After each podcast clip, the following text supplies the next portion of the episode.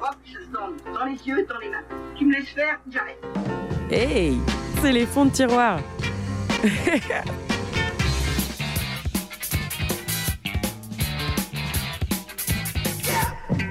De la folk au krautrock, c'est l'émission qui déterre des vieux machins. Un lundi par mois de 22h30 à minuit.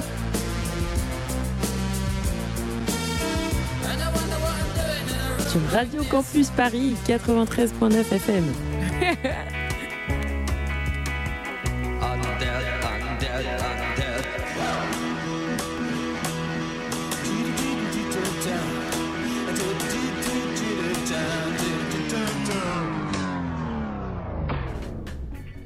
Bonsoir Vous êtes sur Radio Campus Paris, vous écoutez Les Fonds de Tiroir, une émission qui déterre des vieux machins. Eh oui, c'est la reprise. Et oui, merci Zizou, nouvelle saison, nouveau générique, nouvelle aventure à travers le temps, les âges du rock'n'roll. Et ce soir, on va se poser une question très simple, de 79 à 81, de 77 à 81, pardon. Le punk est-il déjà mort? Mystère, mystère.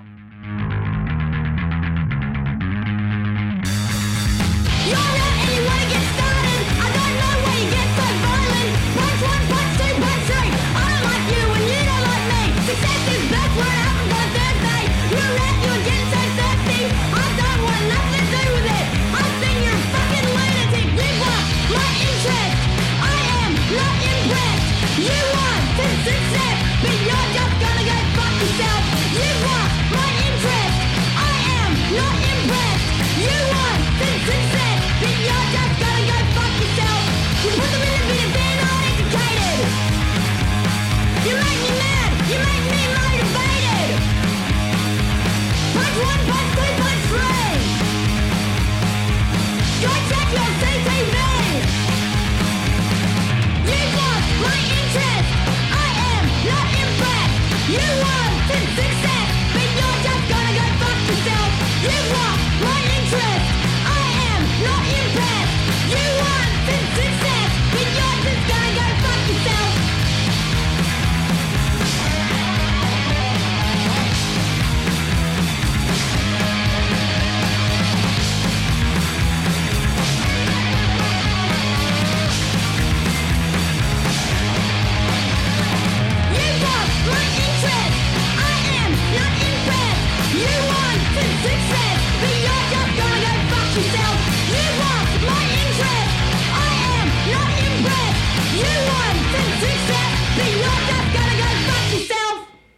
C'était Amil and the Sniffers, sympa, Amil et les Sniffers, avec le titre GFY, Go Fuck Yourself, nique-toi pour les non-anglophones.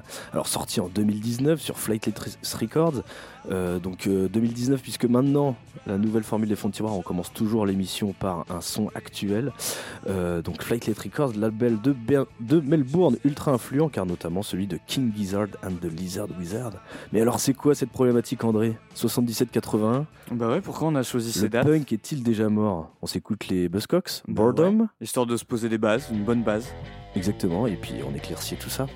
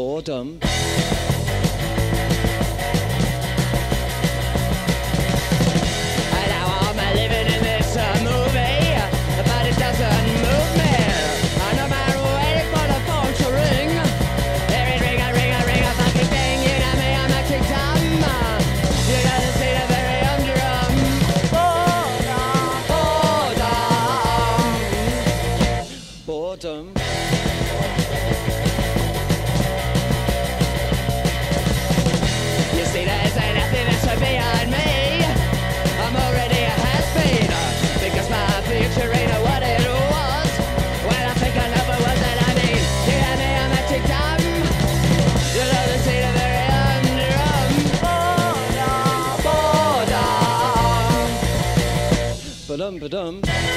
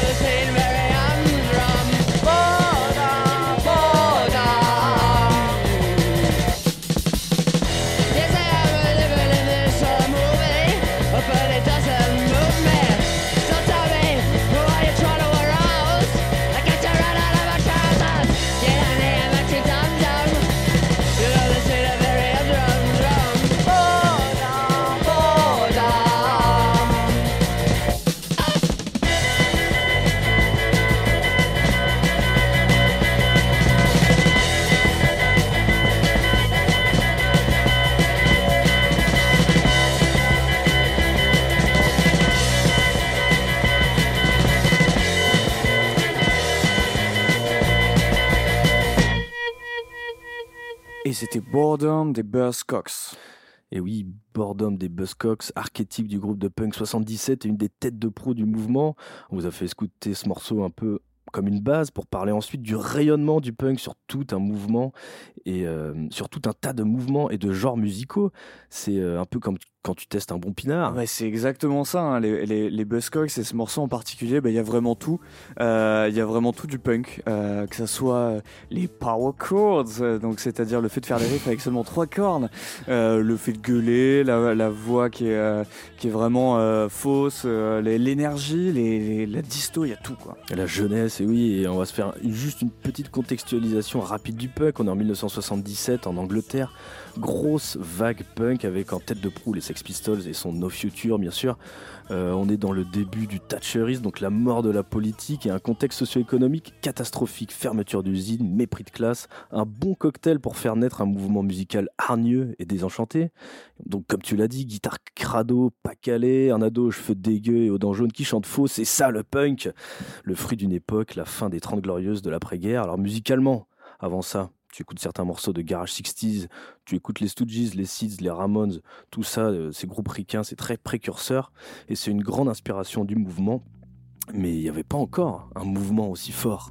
Ouais, bah c'est sûr que c'est difficile de trouver des limites à cette période-là, mais c'est quand même euh, des bases qui sont bien scellées en, en 77 quoi.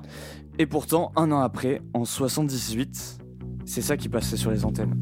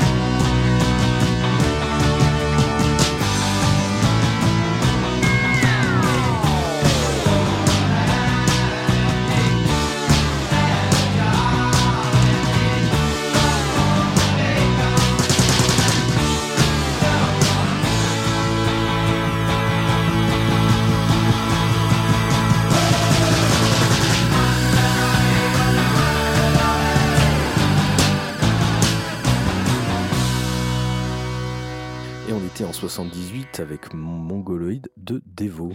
Et pourquoi je dis et pourtant un an plus tard, euh, ça a changé? Ben, Vous l'avez entendu parce que ben, ça n'a pas grand chose à voir avec euh, Boredom des Buzzcocks. Et alors qu'est-ce qui s'est passé en un an? Ce qui s'est passé en un an, c'est qu'il y avait déjà pas mal des prémices euh, dès, dès le début du mouvement punk. Mais le mouvement punk a l'air de s'être un peu essoufflé. Et avec des mecs comme Devo qui, pour le coup, ont une critique beaucoup plus, on va dire, euh, sarcastique, quoi. Beaucoup plus acerbe, avec de l'humour noir, euh, un côté euh, très an- anticonsumériste, mais en même temps en utilisant un peu toutes les facettes du renouveau de cette pop-là, avec notamment bah, les synthés, comme on l'a entendu, hein, qui sont quand même vachement présents dans Mongoloid, des rythmiques un peu différentes. Donc c'est assez intéressant parce qu'ils reprennent un peu euh, toute cette mouvance punk, euh, ces rythmiques, mais les ramènent à leur sauce. On en avait déjà parlé euh, dans de précédents épisodes, hein, dans un côté un peu plus arty, euh, qui convient très bien à Devo, qui vient quand même de la classe beaucoup plus moyenne que, que les prolos du punk, quoi. Mais ce qui est super intéressant avec Devo, c'est que leur critique, quand même assez forte euh, du, du consumérisme et de l'époque dans lequel ils vivaient au début, euh, bah, ça les a un peu brûlés parce que euh, plus tard dans leur carrière, ils sont eux-mêmes devenus un peu des, des produits marketing parce qu'ils sont un peu Mhm. devenus le maître étalon du post-punk et à force de, de critiquer bah, du coup de manière un peu sarcastique le- les produits, ils en sont devenus eux-mêmes. C'est devenu un petit peu un, un groupe de rock à costume, Ouais. avec beaucoup de couleurs. Euh. Et on va voir, ça va être des tensions. euh, C'est, euh, j'ai pris ce groupe en premier, ça va être une des tensions qui va pas mal sillonner ces deux parties-là. Ça va être justement cette, un peu cette commercialisation du punk. quoi. Oh bah super, super teasing. Et ben on parle bien du rayonnement du punk, on va s'enchaîner avec des groupes de new wave qui faisaient du punk, et oui, euh, à la base. Donc euh, leur début, et on va commencer par Warsaw, euh, un groupe de banlieusards euh, prolo mancuniens de Stanford, Stanford, est devenu ensuite qui est devenu aussi Joy Division. John Division, tout à fait. Et donc euh, un album, euh, on, va, on va vous faire écouter Warsaw 2 Warsaw, un album résolument punk et glacial qui sort en vinyle en 2007, seulement 40 ans après la sortie, après l'enregistrement, pardon, puisque Ian Curtis n'était pas satisfait de la post-production. J'ai choisi de Joe Back, ça mitraille sec.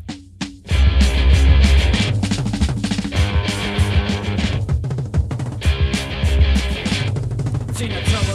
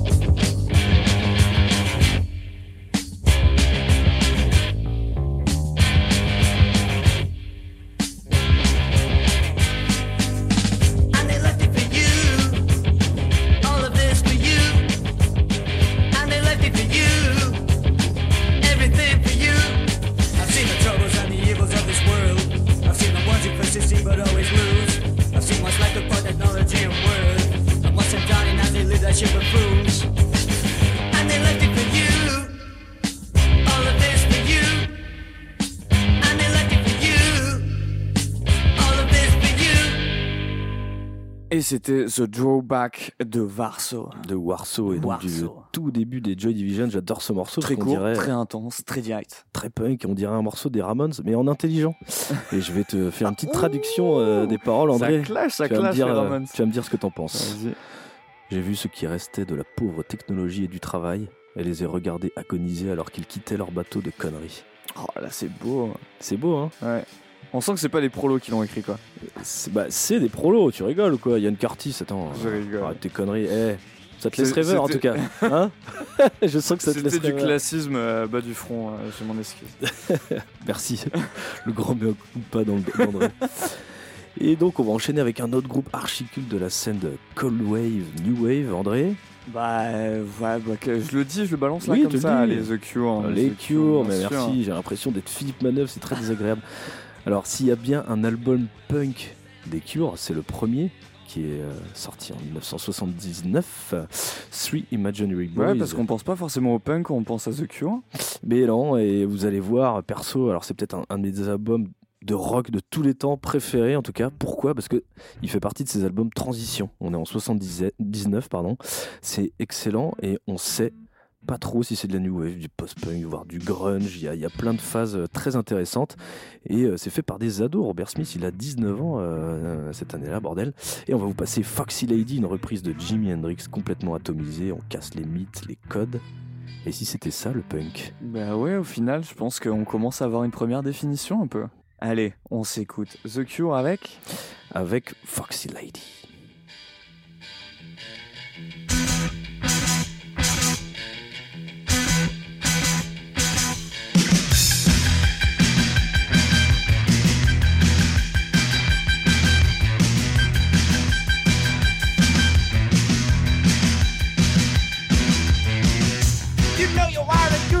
boca.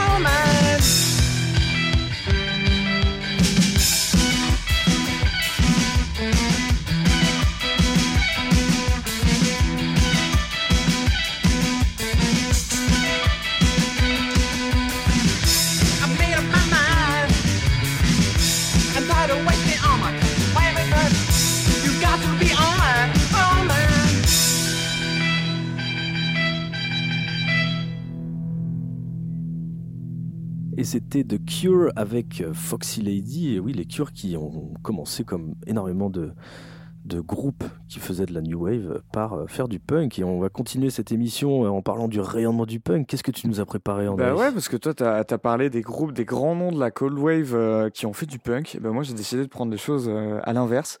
Et je vais te parler maintenant euh, de grands noms de punk qui glisseront plutôt vers le post-punk. Ah, intéressant. Ouais, ouais, et notamment avec, bah, je sais pas si tu le connais, hein, c'est pas un mec ultra connu, Johnny fucking Rotten Linden. Johnny, alors je connais Johnny Rotten des Sex Pistols. bah voilà, c'est Johnny Rotten Linden. Pourquoi Linden Bah du coup, donc c'était euh, effectivement le, c'est toujours d'ailleurs le chanteur emblématique des Sex Pistols. Ah. Euh, mais euh, bah, Johnny Rotten, on je vais pas vous refaire tout l'historique hein, de, de Johnny et des Sex Pistols. Euh, L'important c'est juste de savoir que ça s'est pas super super bien passé quand c'est terminé avec, avec les Sex Pistols en 78 pour, euh, pour Johnny. Bon, tu sais que je kiffe les histoires de manager. Hein. Ah, encore une histoire de manager. Ah, Encore une histoire de manager. Yes. Et notamment l'histoire euh, l'histoire du manager des Sex Pistols, Malcolm McLaren.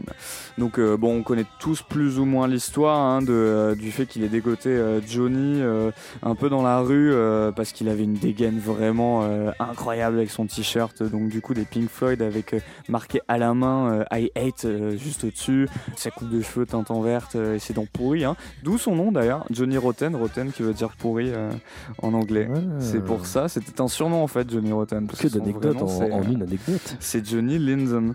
Mais du coup, le Johnny fucking Rotten, euh, ça se passe pas super bien. Et euh, bah, du coup, en 78, quand ça s'arrête avec les Sex Pistols, Malcolm McLaren lui dit Mais en fait, euh, ton, ton personnage public, euh, Johnny Rotten, euh, Johnny Pourri, euh, bah, en fait, c'est moi qui l'ai créé. En fait, tu n'existes que grâce à moi. Donc en fait, fuck off. Et maintenant, tu n'es plus Johnny Rotten. Tu n'as plus le droit d'utiliser le nom de Johnny Rotten. Du coup, bah, Johnny Rotten Linden, du coup, Johnny Linden, bah, il a un peu le seum là, tu vois. Et il décide euh, bah, qu'il en avait rien à foutre, que vu qu'on l'a manipulé et qu'on a manipulé son image publique, il va créer un groupe qui s'appelle les Public Image Limited, en étant de nouveau lui-même, quoi. Excellent. Et voilà. Il renaît de ses cendres tel le phénix. Et c'est ça. Et il renaît tellement de ses cendres que, euh, bah, en fait, il va faire un, un truc un peu différent, beaucoup plus, euh, on va dire, arty, hein, Euh, parce que c'est con. On, on imagine vraiment le, le Johnny Rotten Linden comme étant un mec vraiment bas du front qui connaît pas grand chose en musique, mais le mec, il avait quand même cité à l'époque où il était dans les Sex Pistols que ses plus grandes influences étaient plus du Can, du Captain Beefheart que des Velvet ou des Stooges. hein. Ouais, et puis c'est lui qui faisait vraiment le groupe. On, on a beaucoup utilisé l'image de Sid Vicious, euh, qui était en fait un, très mauvais, euh, euh, très, tout, tout, tout crasseux, quoi, tout pourri, euh, comme une figure de proue du punk. Et finalement, rendons hommage à Johnny Rotten, Bah ouais. qui n'est pas mort. Non, non, qui est, qui est toujours vivant, toujours debout. On va pas la refaire Sur à la chaque banane. épisode. Allez mais, mais non, mais ouais, du coup, avec Public Image Limited, qui est du coup vraiment un groupe à, à son image, sans mauvais jeu de mots, il s'expérimente vraiment à des choses plus, euh, plus euh, surréalistes, euh, de l'exploration sonore, limite à la, à la limite de la musique concrète. Dès, son, dès leur deuxième album, hein, Metal Box, en 79. Euh, mais c'est surtout avec, en 81, euh, avec The Flowers of Romance, que tu vois vraiment la volonté d'explorer. Et d'ailleurs, ça laisse la critique vraiment partagée, qui a du mal à comprendre bah, qu'est-ce qui est- où est le Johnny Rotten qu'on connaissait. Je quoi. commence à trépigner d'impatience, j'ai envie d'écouter Ouais. ce morceau. Mais, euh, c'est vraiment des batteries, des voix, des lignes de basse anarchiques. Il y a vraiment très peu de guitare. Et allez, on s'écoute ça de suite avec leur titre éponyme, Flowers of Romance, Public Image Limited.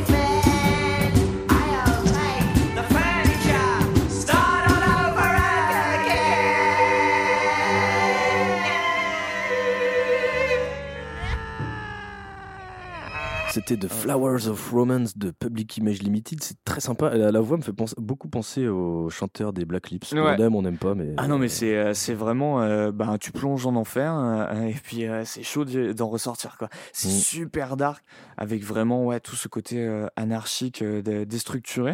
Pour moi, alors personnellement, euh, pour moi, c'est euh, c'est un des, des meilleurs albums euh, de, de Peel, le petit surnom de Public Image Limited. Euh, voire un des plus intéressants de, de Johnny euh, Lyndon. À croire qu'au final, l'expérience punk de Roten ne lui a pas suffi pour, pour s'exprimer, quoi. Et que c'est vraiment bah, Peel qui est, et le post-punk qui lui a permis Mhm. de. Bah ouais, ouais, moi je, euh, perso, je. Encore je un point qui montre que le punk is already dead. Mais Eh ben carrément. ouais. Carrément, en tout cas, je connaissais pas du tout cet album avant qu'on prépare l'émission et euh, Mm. c'est des super expérimentations très, très intéressantes. Merci André. Bah ouais, le punk ne suffit pas pour ces artistes. Bah du coup, on, on va enchaîner aussi avec des petits, des petits explorateurs, des petits, des petits fouineurs, parce que c'est vrai que c'était une super intro pour parler de triturage. Des et petits fouineurs. Ouais, des petits fouineurs. On est des petits fouineurs. Allons-y. Parce que ouais, cla- clairement, c'est pas du God Save the Queen, hein, euh, ce qu'on a écouté. Mais il n'y a pas que, il a pas que Peel, il n'y a pas que Devo avec Mongoloid. Il y a aussi les units. Et pourquoi les units c'est important et c'est précurseur dans le post-punk? Parce que ces petits gars, dès 78, ils t'électrisent l'Amérique, mais dans le sens propre. Pourquoi dans le sens propre Donc, attends, t- ils t'électrisent, ils- genre ils, genre ils, ils mettent de la foudre sur l'Amérique, littéralement. Ouais, parce que ces mecs-là, ils se sont dit, mais si on faisait du punk, mais si on faisait du punk, mais sans guitare, et si on faisait du punk avec des synthés, et ben ils ont créé le synth punk, ces petits cons. Et Ah, c'est des précurseurs des musiques électroniques. Donc ils ont électrisé les States, my girl. Excellent, c'est vraiment ça. excellent. Parce que les punks playing keyboards, euh, comme les appellera un article du San Francisco Examiner, donc du coup euh, ils viennent de San Francisco, ces, ces petits zigotos là, et, cette zigoto parce que euh, c'est deux mecs et une meuf, sont souvent caricaturés comme des mecs qui détestent la gratte et, et les gratteux, hein. donc c'est pas très punk tout ça. Pour preuve, je te donnerai l'exemple de leur show où ils défonçaient régulièrement euh, les, ces fameux instruments à cordes euh, sur le capot d'une Cadillac utilisé comme écran sur lequel ils projetaient de visages de politiciens random, genre Margaret Thatcher, C'est vraiment des ricains. George Bush, euh, enfin ambiance. Pour le coup, c'est un peu punk ça quand même. Pourtant, et là je te vais te citer euh, Scott Reeser, fondateur du groupe. Je n'ai rien contre les guitares en tant qu'instrument de musique, mais cela me dérange quand dans la culture populaire, de nombreux musiciens et l'industrie de la musique aient pris la bonne intention de Woody Guthrie avec sa guitare, celle, de, celle avec This Machine Kills Fascist écrit dessus, et ont fait de l'avenir une marchandise et une déclaration de mode. Donc au final, c'est un peu des punks, c'est vraiment des punks quoi les mecs. Bah ouais, ouais, Et puis on, de toute façon, euh, le punk c'est aussi la remise en cause de, de, de l'ordre établi et notamment de l'ordre établi dans le, dans le rock and roll. Et au final, euh, de, de conclure dans l'article d'où j'ai tiré cette, euh, cet extrait, euh, qu'à cette époque, être punk, ça signifie être créatif, artistique, anti-establishment, drôle, audacieux, provocateur, innovant et surtout original. Donc au final, c'est peut-être ça notre définition du punk. Oh, excellent. On Allez. va s'écouter les units. On s'écoute les units avec High Pressure Days. High Pressure Days.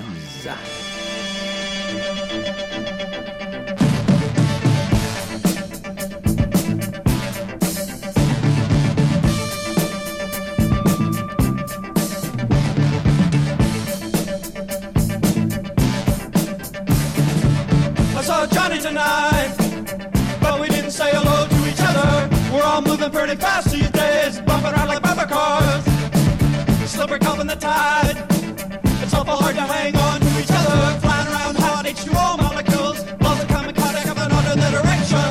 High pressure days. High pressure. High pressure days. High pressure. High pressure days.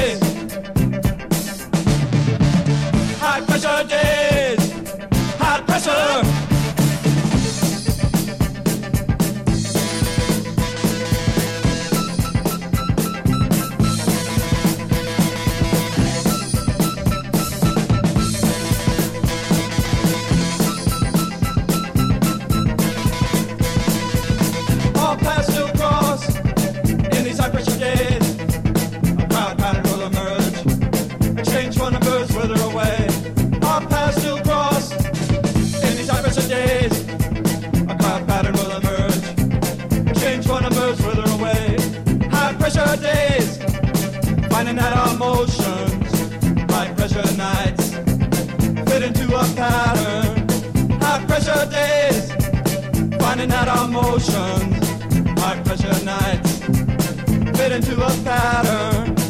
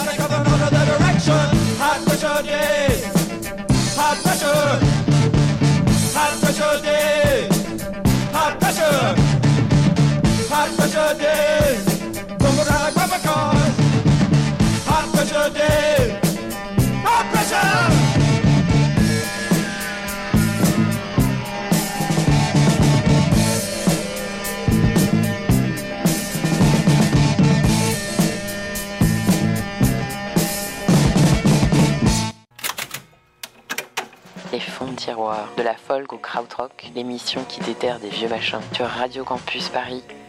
Bah, C'était les Units avec High Pressure Days. Euh, sur Spotify, je suis tombé sur un album, André, de remix de Ouais. High Pressure Days. Ouais. Il y a genre une dizaine de reprises de High Pressure Days de un- remix. C'est un délire ce morceau, sachant qu'en plus, euh, le morceau que je viens de vous passer, si j'ai bien compris, parce que c'est super compliqué, c'est en fait un morceau déterré, mis euh, restauré à l'original de leur early, euh, de leur early enregistrement. D'accord. Euh, et du coup, sur la version sur euh, l'album Digital euh, Simulation, c'est une autre version encore. Donc c'est vraiment, euh, il y a plusieurs versions. Il y a plein d'allers-retours. Les mecs, c'est des bidouillards. Et d'ailleurs, ils disaient dans, en interview qu'ils adorent euh, les remixes parce que pour eux, c'était vraiment ça l'esprit punk, euh, do it yourself. euh, tu prends euh, que t'es le droit ou pas, on s'en fout. Et Donc tu le punk peut-être c'est à l'origine de toutes les musiques électroniques, les mecs Ouais. qui s'enflamment. Ah putain, ça y est, là, on est sur un concept là, on a, on a le truc. Et on va continuer, mais on va continuer un peu ce glooby Ouais. On va continuer avec des chouchous aussi parce que là, on était sur le synth punk et là, on va peut-être passer sur du goth. du goth, goth, gothique. Et oui, on va s'écouter euh, Baos, groupe britannique de Northampton, Oh, yes. formé en 1979. Donc euh, quatre mecs qui se sont rencontrés au Beaux-Arts et ça s'entend, un groupe qui porte le nom d'un mouvement d'art appliqué dans l'architecture, le design, les costumes d'Allemagne, mouvement qui euh, dit ne plus distinguer l'art et l'artisanat.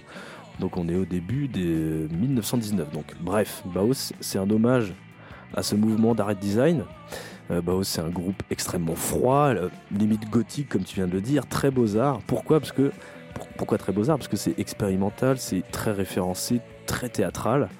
Euh, alors, c'est- c'est pas forcément facile à la première écoute, mais on devient un peu zinzin une fois qu'on est rentré dans l'univers et on peut se prendre au jeu. Alors j'ai pris, moi j'ai choisi un morceau qui s'appelle Harry, euh, un morceau qui est sur le troisième album de Baos, euh, qui s'appelle Mask, et euh, c'est des expérimentations ska. Alors c'est pas du tout représentatif du groupe, donc si vous voulez aller plus loin pour, pour écouter, pour écouter de Baos, et ben allez-y. En tout cas, sur ce morceau, on a des expérimentations ska, peut-être une grosse influence de l'immigration jamaïcaine qui est basée dans le quartier de Brixton à Londres. On s'écoute ça. Harry de Baos, 1981.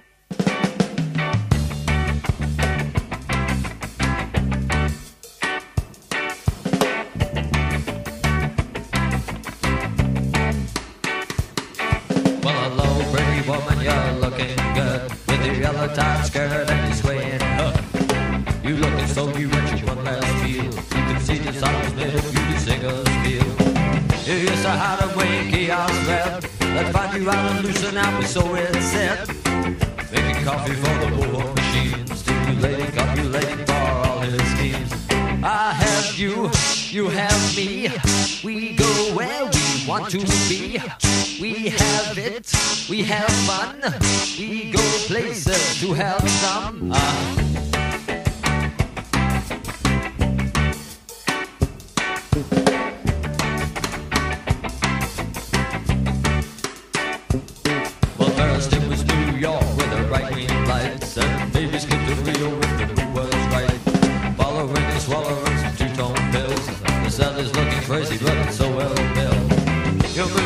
soon you'll be that star. Don't wrap up mind, some type of just buy a car. They'll lie you up and strip you down, you'll see that you're still the horny to I bet you used to be. Aye, aye, ah.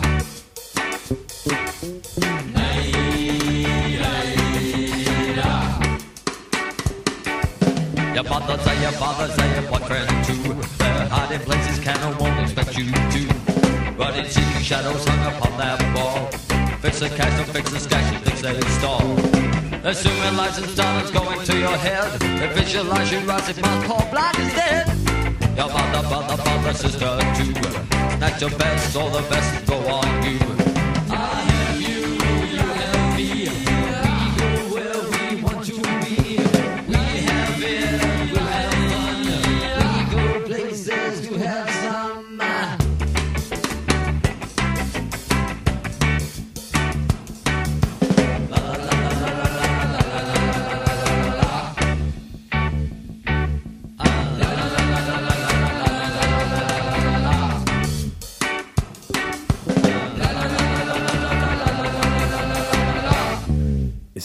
C'était Harry de Baus dans ses expérimentations euh, ska reggae euh, Ah ouais, post-punk. là on s'éloigne euh, vraiment du punk. On récapitule vite fait les points pour et contre. Allez, donc vraiment, il y a des gros changements en termes bah, à la fois de discours, d'utilisation des instruments avec le synthpunk notamment des units et, et de Devo.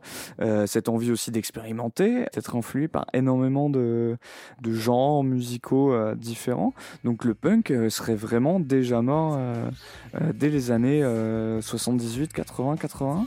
bah ouais, on aurait On, pourrait- on, pourrait- on aurait tendance à, à- pour l'instant c'est plutôt défavorable au punk. Hein, euh, Bah, vouloir, alors euh, ça c'est ton point de vue, moi je pense que c'est plutôt euh, un rayonnement, c'est juste qu'il a rayonné sur plein de tout un tas de, de- de styles musicaux et euh, notamment. De toute façon, on fera un punk état des lieux, euh, on fera Est un une état des attitude. lieux à la fin de, à la fin de cette émission, mais bon. Bah, de hein, toute façon, c'était c'est pas à nous de le faire, hein, on va pas.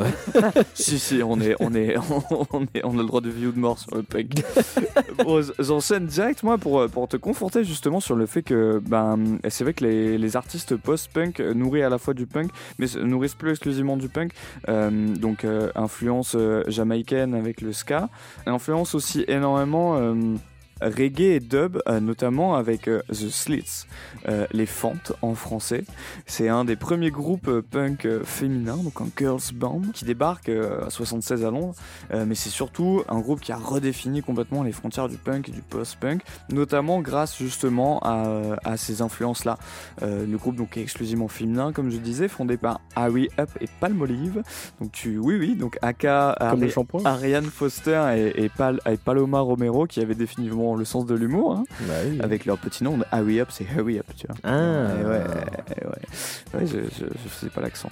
Bref, euh, donc elles font là, elles débarquent euh, dès 76 et, 10 et 77 dans la mouvance punk et participent notamment très rapidement au White Riot Tour des, euh, des Clash, accompagnées notamment des Buzzcocks. Donc tu vois, elles sont vraiment dans cette mouvance punk.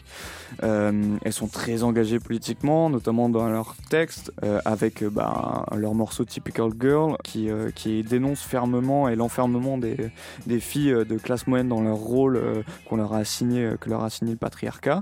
Mais c'est pas du tout pour ça que je veux parler d'elle, même si on y reviendra plus tard. D'accord. C'était vraiment pour, pour ce truc de, de rythmique. Parce qu'avec leur album Cut, ça a complètement bouleversé les, les codes du genre. parce qu'il y a vraiment ces rythmiques un peu chaloupées, à contre-temps, qui sont très récurrentes dans, dans le reggae et le, et le dub. Ça se voit notamment dans leur reprise la plus connue, I Heard It Through the Grapevine, euh, qui est un classique de la Motown qui a été utilisé, réutilisé, euh, euh, dont une des reprises les plus connues, c'est quand même celle des, des Creedence Clearwater Revival. Ouais, et puis il y a celle de. Ah, il y a Marvin Gaye aussi. Marvin Gaye, ouais. ouais. voilà. c'est vraiment donc un truc très très connu comme comme son et, et très masculin aussi. Mhm. Et, et les slits, ils les réarrangent, elle les réarrange avec une rythmique vraiment diablement entraînante, mais qui, qui du coup ça ressemble plus du tout au classique. Je vous laisse juste écouter un petit extrait des Creedence histoire de bien l'avoir à l'oreille.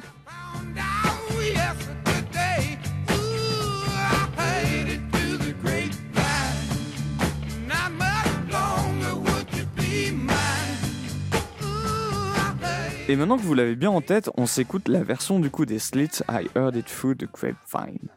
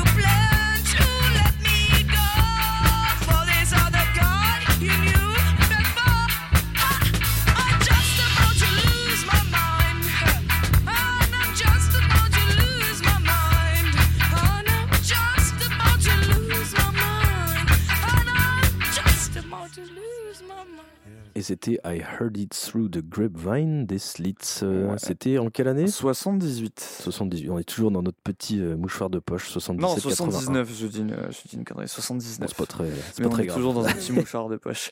Et du coup, en parlant des Slits, que vous avez écouté vraiment très très novateur, en plus d'être euh, un groupe du coup novateur dans cette mouvance-là, elles ont aussi insufflé bien sûr une ébullition féministe dans ce mouvement, dans ces mouvements de punk et de post-punk. Déjà, tout simplement euh, parce que, comme je disais, c'est un girls band exclusivement féminin. Et mine de rien, dans ce milieu vachement couillu Ben euh, ouais, du rock, euh, c'est quand même assez rare euh, des groupes exclusivement féminins. C'est vrai que dans la- dans le- dans l'imaginaire collectif qu'on a du punk, c'est un truc complètement masculin, burné. Ouais, de ouf. Et en plus, parce que bah, c'est con, mais quand Harry Up a fondé The Slits, donc en, en 76-77, elle avait 15 ans. D'accord. Donc elle, est- elle était vraiment euh, toute petite, euh, mais pourtant, euh, c'est pas pour autant qu'elle a pas su tenir tête euh, au cador euh, du milieu, euh, bien masculin, et à se frayer un chemin entre les Pistols et les Clash, quoi. Donc ça aussi, une, une assez belle figure de proue de, bah, du, du milieu rock féminin, quoi. Et, et enfin, tout simplement, parce que bah, comme leur nom l'indique, hein, The Slits, la fente, c'est quand même, rien, rien que par le nom, assez vénère, assez osé, assez avant-gardiste, et ça va donner des idées à plein d'autres groupes. Euh, Un sexy sushi peut-être notamment, mais pas que.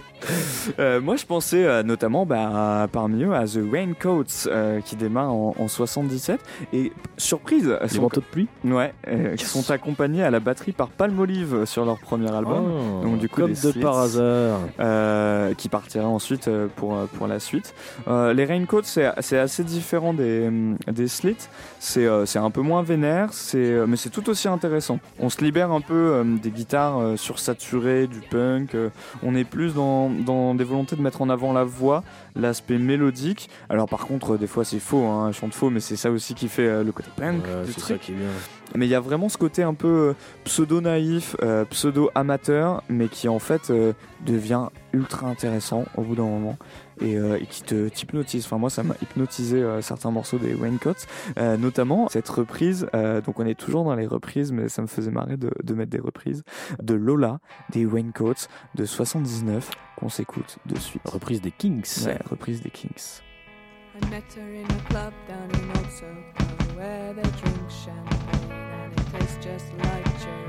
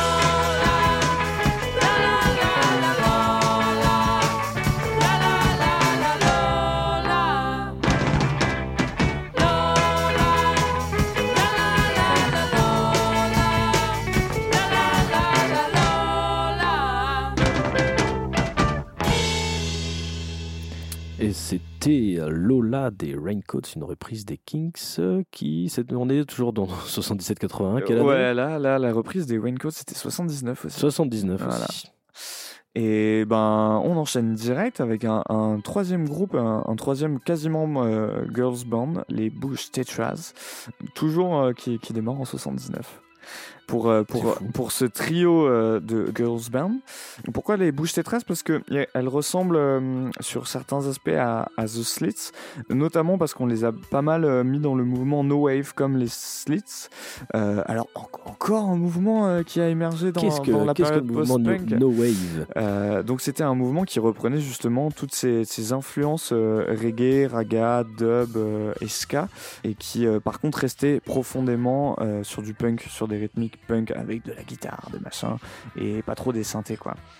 Et, euh, c'est intéressant parce que ben notamment je vais vous passer euh, Too Many Crips, euh, donc un, morceau de 1980 où bah, fois la rythmique est ouf, elle est vraiment incroyable, elle reste dans la tête de vraiment beaucoup, mais il y a quand même un discours ambivalent. Parce que dans Too Many Crips, euh, Crips ça veut dire euh, à la fois loser, donc il y a trop de losers, j'en ai marre de cette société de capitalistes euh, qui me font chier, moi je veux vivre ma vie tranquillement, et en même temps, Crips ça veut dire pervers. Mm. Et du coup, il y a vraiment cette ambivalence toujours à moins montrer le discours euh, qui dénonce, mais à le faire quand même de manière, euh, de manière plus ou moins euh, euh, sous-jacente. Et c'est ça aussi qui est très punk. quoi. Avec une lecture actuelle des, des- des paroles, ça parle complètement du, du harcèlement de rue. Ouais, de ouf, de ouf. Après, j'ai pas eu de, de confirmation pure et dure de ça, mais c'est vrai que c'est quand même assez, assez présent dans toute la chanson. Je vous laisse faire votre avis là-dessus. En tout cas, donc on va s'écouter Too Many Crips de Bush Tetras. I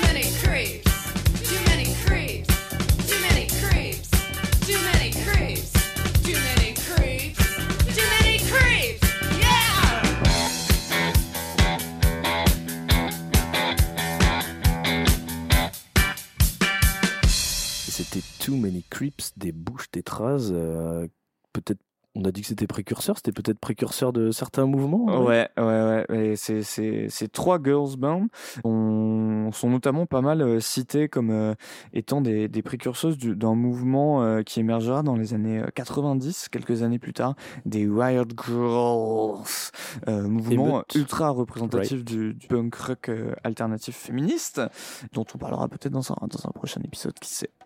Ben, pourquoi pas, André, je suis tout oui. Et on va continuer euh, notre petit voyage 77-81 sur le rayonnement du punk. Et euh, dans cette idée de rayonnement du punk, il y a aussi le rayonnement géographique. Ça va être l'instant Cocorico, vive la France Et on va faire, euh, je vais faire un petit euh, léger focus sur trois groupes de notre beau pays, la France. Paf Est-ce qu'on pourrait Estampillé avoir label une, rouge une chronique Cocorico avec un, un vrai coq à chaque fois Bah, bah, chaque on peut le ra- on peut le Vas-y, rajouter si chaud, tu veux. chaud. Allez, eh, j'espère que je l'ai rajouté au montage plus tard. Et voilà, c'était Et l'instant voilà, Cocorico. Merci, un beau coq, un beau mâle. Label rouge, paf Allez, on va commencer par les Oblivenstein. On va commencer sur du punk pur et dur. Euh, un groupe, euh, donc les Oblivenstein, de Rouen, formé en 78. Alors, d'où vient ce nom, Oblivenstein? Euh, bah non, j'allais dire une connerie. Non. Vas-y, dis-la. Frankenstein, euh, peut-être. Non. Non. Euh, Non, mais tu Einstein. pas, impossible Non, non plus. Euh, Non, non. non. Et ouais, ça vient de Claude Oblivenstein, qui était un psychiatre Ah ouais, spécialisé. non mais, non, mais oh, tu crois que j'ai fait des études, moi, tiens, malade. T'y es fou, t'y es fou. Claude Oblivenstein, qui était un psychiatre spécialisé dans le traitement de la toxicomanie. Donc c'est un des, c'est un des euh, seuls euh, cliniciens de l'époque et euh, qui, euh, qui, qui soignait la toxicomanie. Donc peut-être qu'ils avaient des rendez-vous avec lui, ces fameux Oblivenstein. En tout cas, c'est un bel hommage à son psy que- que de donner le nom de famille de ton psy pour, un- pour ton groupe. Euh, en tout cas, c'est un groupe très très culte euh, de la scène punk française, très vite séparé dès 1980, notamment parce qu'ils étaient écœurés de voir des quepons skinhead bien fachos squatter leur concert. Ouais. Ça, ça fait chier. Et euh, les 45 tours, aujourd'hui, en tout cas, ils sont très recherchés. On va s'écouter Fier de ne rien faire, un très bel hommage à la paresse. De quoi Oh. se déculpabiliser un petit peu Bah ouais. Allez, on s'écoute ça.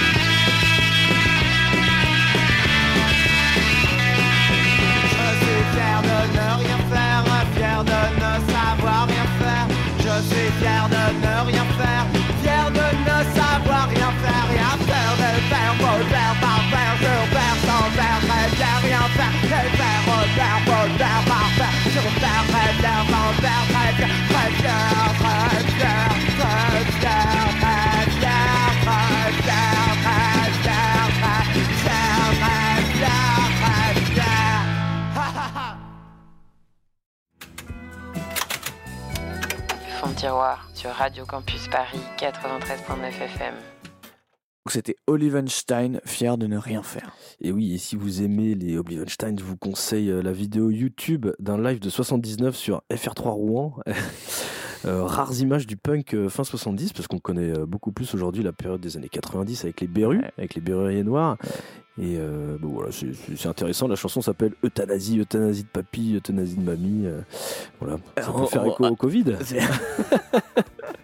En tout cas, euh, fier de ne rien faire, c'est un, un peu no- notre hymne, je pense, à, à beaucoup de personnes ici. Donc, euh, très, très, très, très bon morceau. Qu'est-ce que tu nous concoctes de beau pour la suite? Et ben on va continuer notre tour de France en allant à Paris. Et oui, à Paris, la capitale. Allez, la si- capitale. Je sais pas si tu. Bon, la capitale, c'est Marseille, bébé. hein. oh putain, il l'a placé. Un bon organisé. Non, non, on parle de rock là. On Bref, parle de rock, et on va, sérieux. on va à Paris, on va écouter le groupe Orchestre Rouge. On va prendre un virage à 180 degrés vers du post-punk intello. Euh, donc euh, Orchestre Rouge, c'est un hommage à un groupe soviète qui a résisté euh, à la Gestapo. Donc pendant la Seconde Guerre mondiale, c'est un groupe qui était très politisé. Que dire sur Orchestre Rouge? J'adore leur blaze. Euh, donc ils ont des super blazes, tu, tu vas adorer. Alors, à la batterie, non, à la guitare, Denis Goulag, Allez. et Pierre Colombo. Énorme. Euh, à la basse, Pascal Deza. Un autre Pascal à la batterie, c'est Pascal Normal. Et Théo Acola au chant. Alors Théo Acola, c'est un ricain. Euh, donc c'est un peu le leader de Orchestre Sur, Rouge. sur l'échelle de Harry Up et Palmolive, euh, ça se place là aussi. hein. Ouais, on est pas mal, on est pas mal. on, est- on est- on a des, on a des jolis petits blazes. Et donc euh, Théo Acola, le chanteur ricain, euh, sur euh, le premier euh, album qui est sorti en 82, ah, j'ai, pas pu m'empêcher, j'ai, J'ai glissé. sauté d'une année. j'ai sauté d'une année, on avait jusqu'à 80, bon c'est pas très quand, grave. c'est quand qu'ils ont démarré euh, Euh, ils ont démarré en 80. Bon, Ouais, voilà, ça va, donc ça passe, ça ça passe, passe, ça passe, ça passe. Et donc, euh, il s'essaye au français, sauf que vous allez écouter donc la chanson qu'on va vous, vous faire écouter. Donc, ce ricain, Théo Acola, il nous chante Je cherche, je recherche une drogue qui ne fait pas mal. Alors, c'est assez marrant parce que ça déculpabilise pas mal sur notre niveau d'anglais, parce que c'est en fait, c'est du yaourt, mais en français, ça sonne ni comme du français, ni comme de l'anglais, c'est assez fun. Ouais, j'ai pas réussi à décrypter toutes les paroles. Allez, on s'écoute ça. Orchestre Rouge, 1982. Aïe, je recherche une drogue qui ne fait pas mal.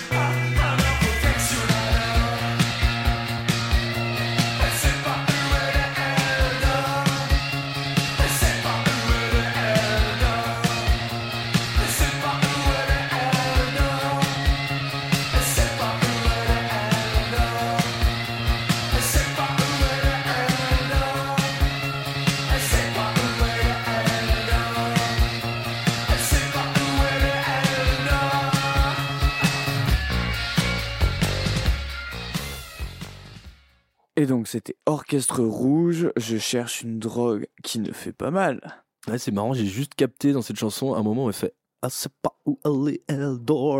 non mais j'ai C'est on là, Eldor. putain mais ouais effectivement. Mais moi dès, dès la première écoute j'étais en ok donc c'est du français au début et après je comprenais plus rien quoi. Il y a une autre chanson qui a l'air hyper engagée qui parle de la police et il y a juste un moment où il dit Avec la police et tout le reste je comprends pas. Dommage du coup. Mais ça sonne hyper bien. Ça, ça a l'air engagé mais du coup euh, peut-être pas. euh, voir. Il faut, dit qu'on- il faut police. comprendre les Il- paroles. Il dit police. il dit police. Et euh, donc on va continuer sur, euh, je vais continuer un peu sur ce tour d'horizon Avec, avec euh, mythique pour toi, mythique. mythique. Et oui, on va terminer au hasard notre tour de France. Bah ouais, au Où est-ce qu'on hasard. va aller Bon, on, va aller, on pourrait aller. euh, on va aller à Rennes. allez. Allez.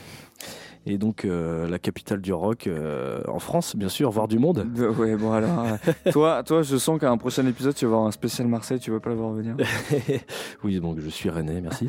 Alors, euh, s'il y a bien un groupe rennais, toute, éco- toute époque confondue euh, pour moi, qu'il faut écouter, c'est Marquis de Sade, euh, actif entre 77 et 81, puis qui s'est mué en Marc Seberg, donc c'est un, autre projet. Euh, que dire? En, en 2015, Philippe Pascal, donc euh, chanteur et accessoirement l'homme le plus classe du monde, avec une gestuelle incroyable et une prestance dingue, il nous parlait de son processus d'écriture dans le documentaire des jeunes gens modernes. Voilà, on essayait d'inventer une nouvelle musique, ça paraît prétentieux, une nouvelle façon d'écrire. Moi, je me pliais à certaines règles pour écrire, avec tout un travail sur les consonnes, les sifflantes et tout ça, mais euh, un délire en fait, un délire. Et que je simplifiais trop souvent d'ailleurs par l'utilisation de l'anglais, dont je ne maîtrisais pas, dont je ne maîtrisais pas du tout voilà, la langue, mais qui me permettait de faire une, une espèce de poésie brute. Et quand je dis poésie brute et pas rugueuse, c'est la poésie des fous. Ça venait d'une volonté de modernité, justement, d'inventer une nouvelle forme de. Pourquoi modernité? Une musique actuelle. Une musique actuelle. Et encore une fois, tout nous paraissait devoir être fait. Il fallait tout réinventer. Pour moi, la musique chantée en français, c'était la variété. Ou alors il y avait Brel, écrasant. Et j'ai jamais été très bon à raconter des histoires. J'ai que ma misère, j'ai que ma souffrance euh, comme source d'inspiration. Peut-être la raison pour laquelle j'ai arrêté d'écrire, c'est que j'en avais assez de ces périodes où tu es obligé d'aller là où ça fait mal pour avoir quelque chose à accoucher. Et pour le meilleur et pour le pire, et tu t'aperçois à un moment que le jeu n'en vaut plus la chandelle, qu'il faut mieux s'arrêter, se mettre entre parenthèses. Je suis entre parenthèses. Donc voilà, je voulais juste rendre hommage à Philippe Pascal, qui il y a un an, alors qu'il était en train d'écrire le troisième album de Marquis de Sade, euh, a mis fin à ses jours. Donc un artiste total qui n'avait que sa misère, euh, Qui peut écrire, qui comme il le fait dit très bien, et qui est sorti de sa énormément parenthèse. Ouais, qui fait énormément écho euh, à, du coup à son témoignage euh, dans, dans Jeunes gens modernes aussi. Qu'il fallait qu'il se, qu'il se mette, euh, qu'il se remémore ces moments les plus, les plus en souffrance euh, Oui. pour écrire. Voilà, donc il aurait peut-être pas dû sortir euh, de sa parenthèse. On va s'écouter Cancer and Drugs en 1981 sur l'album Rue de Siam de Marquis de Sade que je ne peux que vous conseiller.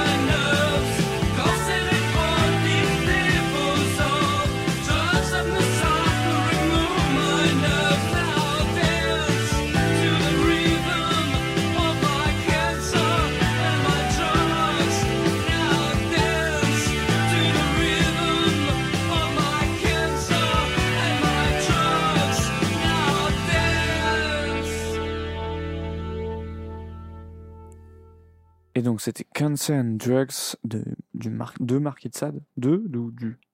Comme tu, comme tu veux. Ok. Bah, deux Marquis de Sade, parce que du Marquis de Sade, c'est euh, vra- le vrai. Ouais, c'est ça, de Marquis de Sade. Bah, Marquis de Sade, d'ailleurs, qui est aussi un, un bar hein, euh, assez connu dans le milieu du rock à Rennes. Euh, oui, tout à fait, oui. Je sais pas si c'est lié, mais euh, en tout cas. Voilà, faut pas le dire trop fort, mais c'est un blague. C'est, ça fait partie de ces bars où on peut encore euh, cloper à l'intérieur et s'écouter des gros, gros, gros euh, concerts. Vous n'avez, vous n'avez rien entendu à cet instant précis. Ben, sans transition aucune, euh, parce que c'est difficile de- d'enchaîner après ça. euh, mais euh, ben, sur notre petit euh, bingo des, euh, des changements entre le punk et le post-punk, donc on avait les rythmiques, on avait l'utilisation d'instruments notamment électroniques, mais il y a aussi les sujets abordés, euh, ben, notamment du coup on l'a entendu dans que ce soit dans le milieu français ou, euh, ou dans le milieu plus UK il y a vraiment une, volonté d'aborder des sujets de manière différente ou des sujets différents, parfois du coup d'une manière différente. Euh, c'est beaucoup, c'est fini l'outrance, euh, le politiquement incorrect euh, dans, chaque parole avec des fuck, fuck, fuck, fuck, fuck. D'ailleurs, c'est pour ça que vous connaissez ce terme, hein, c'est grâce au punk qui le balançait, les punks qui le balançaient dans toutes les phrases à peu près. Maintenant, c'est plus le temps de les années 80, c'est plus le temps de l'introspection, hein, du poétique, voire de l'ésotérique. On est plus, c'est vrai que bon, la drogue, ça doit aider pas mal quand même. Hein. mais euh, mais c'est aussi bah, des, des mecs plus arty hein, qui euh, du coup euh, ont des ont des références et, et aiment bien aiment bien les recracher. Et puis c'est un peu, c'est un petit peu une récupération aussi d'un, mouvement prolo. Ah bah ouais, comme, donc, bah, comme on en avait parlé dans des précédents épisodes et comme on continue d'en vous parler pendant tout cet épisode là, hein, parce que c'est vrai que comme on disait à la base le punk c'est vraiment prolo et bah, très rapidement ça a commencé à toucher des milieux beaucoup plus artistiques. Et l'exemple le plus parfait euh, pour moi euh, de ça, c'est euh, les Modern English, donc groupe qui a démarré en 79 et qui a fini bien plus tard en 87, parce que bah, les Modern English, ils sont déjà plus dans cette mouvance-là, et ils ont notamment dit, donc son leader, Robbie Gray, donc je le cite, on pensait, on ne ferait jamais un disque de pop, on est des artistes quoi. Mais les choses ne tournent pas toujours comme vous le voulez. Et quand vous faites un disque de pop, ça donne du plaisir plus que n'importe quoi d'autre. Donc tu sentais quand même que le mec, il, avait un petit clivage en lui. Il était là en mode, mais merde, on est des rockers, on va pas faire de la pop. Bah ouais. Et les années 80, l'envie de, de faire un peu, de suivre la tendance, a fait que bah, il a fini par faire de la pop, quoi. Bah ouais, c'est comme trémousser ses fesses sur euh, de la disco. Ouais, Voilà. c'est c'est très facile, c'est Quand on très tentant. C'est c'est facile de, de- de se faire avoir. Euh, bah, du coup, je vais vous mettre un entre-deux avec euh, leur morceau Just a Thought euh, de, de 81, euh, où euh, si vous avez l'occasion de, de- lire les paroles et, ou de bien de parler bien anglais, vous verrez que c'est quand même vachement plus poétique, vachement plus hors sol euh, comme, comme chanson. Allez, on s'écoute Just a Thought 81 de Modern English.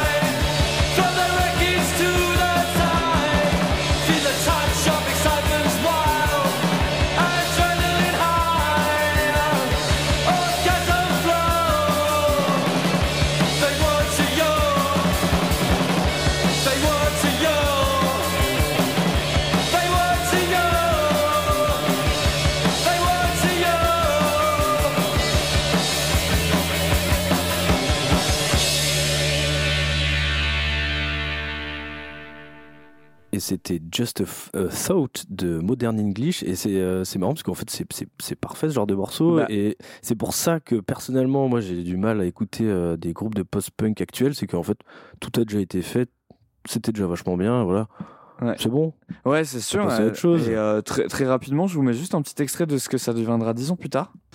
Making love to you was never second best. I saw the world. Voilà, d'un coup, c'est beaucoup moins punk. hein. Ouais, c'est plus, euh, Donc ça, c'était l'évolution des modern English avec les pensées, bah, les Just a Thought, les pensées de, de Robbie Gray. Très poétique. et alors Eh, sur quoi est-ce qu'on va terminer cette émission Bah en fait, j'ai voulu, euh, j'ai voulu conclure en beauté parce que tu nous, tu nous avais euh, quand même euh, euh, fait une, une confession la saison dernière euh, pour ton amour euh, de- du groupe euh, The Fall. Et je voulais terminer avec euh, ben, un des membres fondateurs de The Fall.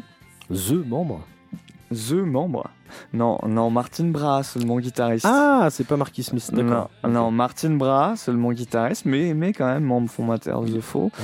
qui, euh, qui quitte le groupe en, en 79, comme euh, on l'a dit, euh, donc qu'il y a eu beaucoup de monde dans fall, Euh, et qui, et qui s'en va fonder Blue Orchids. Mais alors, à peu près le même délire que The Fall, hein. très très poétique, ultra référencé, euh, très influencé euh, comme The Fall par, un- par des poètes comme, euh, comme euh, Bukowski ou, ou autres, et, euh, et euh, notamment dans, dans le morceau, euh, mais l'album en entier, euh, The Flood, euh, donc le déluge, euh, c'est euh, c'est poétique, c'est apocalyptique, c'est euh, c'est vraiment, euh, t'as l'impression d'avoir une, euh, une sorte de, de sentence irrévocable de Dieu qui te balance à la gueule. Euh, donc euh, on va s'écouter. tu, tu l'as vécu comme ça Pour le morceau terminer, ouais, grave de ouf. Euh, on va, s'é- on va, on en reparle après Ouais, on va, on va s'écouter The Flood pour terminer en beauté de Blue Orchids. Ça date de 81 et c'est vachement impressionnant.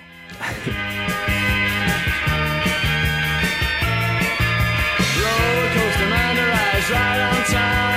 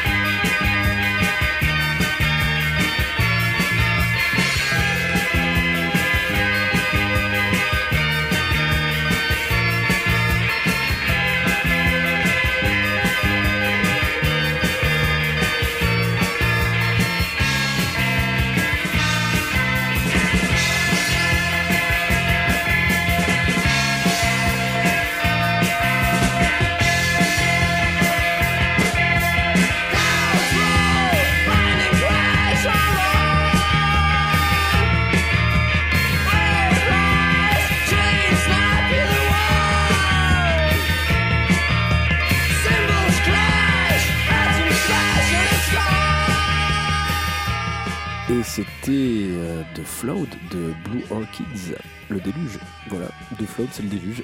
c'est tout ce que je voulais dire. Donc, euh, donc euh, un vrai sermon euh, balancé dans ta gueule, bien vénère.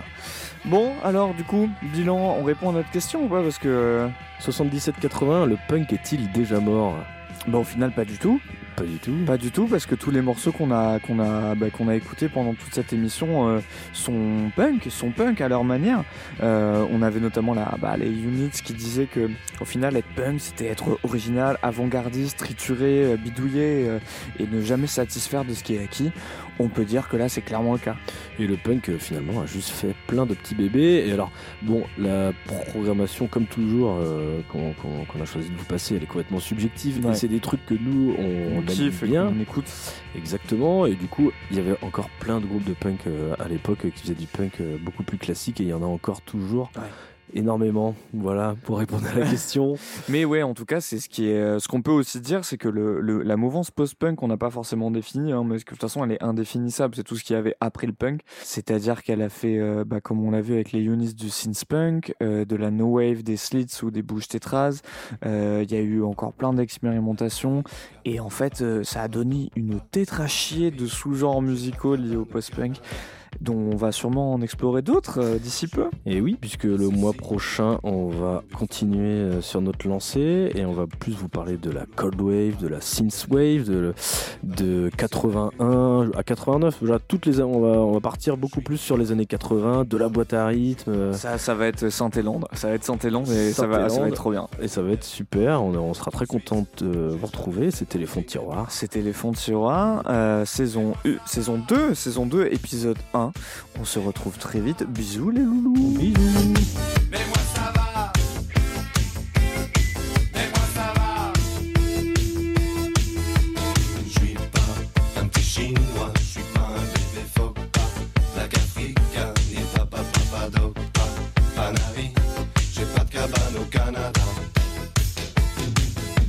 Je suis pas un Sicilien, envergure Buffalo, pas Book America,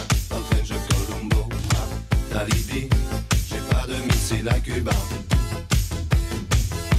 Je suis pas Alibaba, je suis pas Wagner, Lolo Brigida, ni Lola Fassbinder, pas en Suisse, j'ai jamais fait dans le cinéma.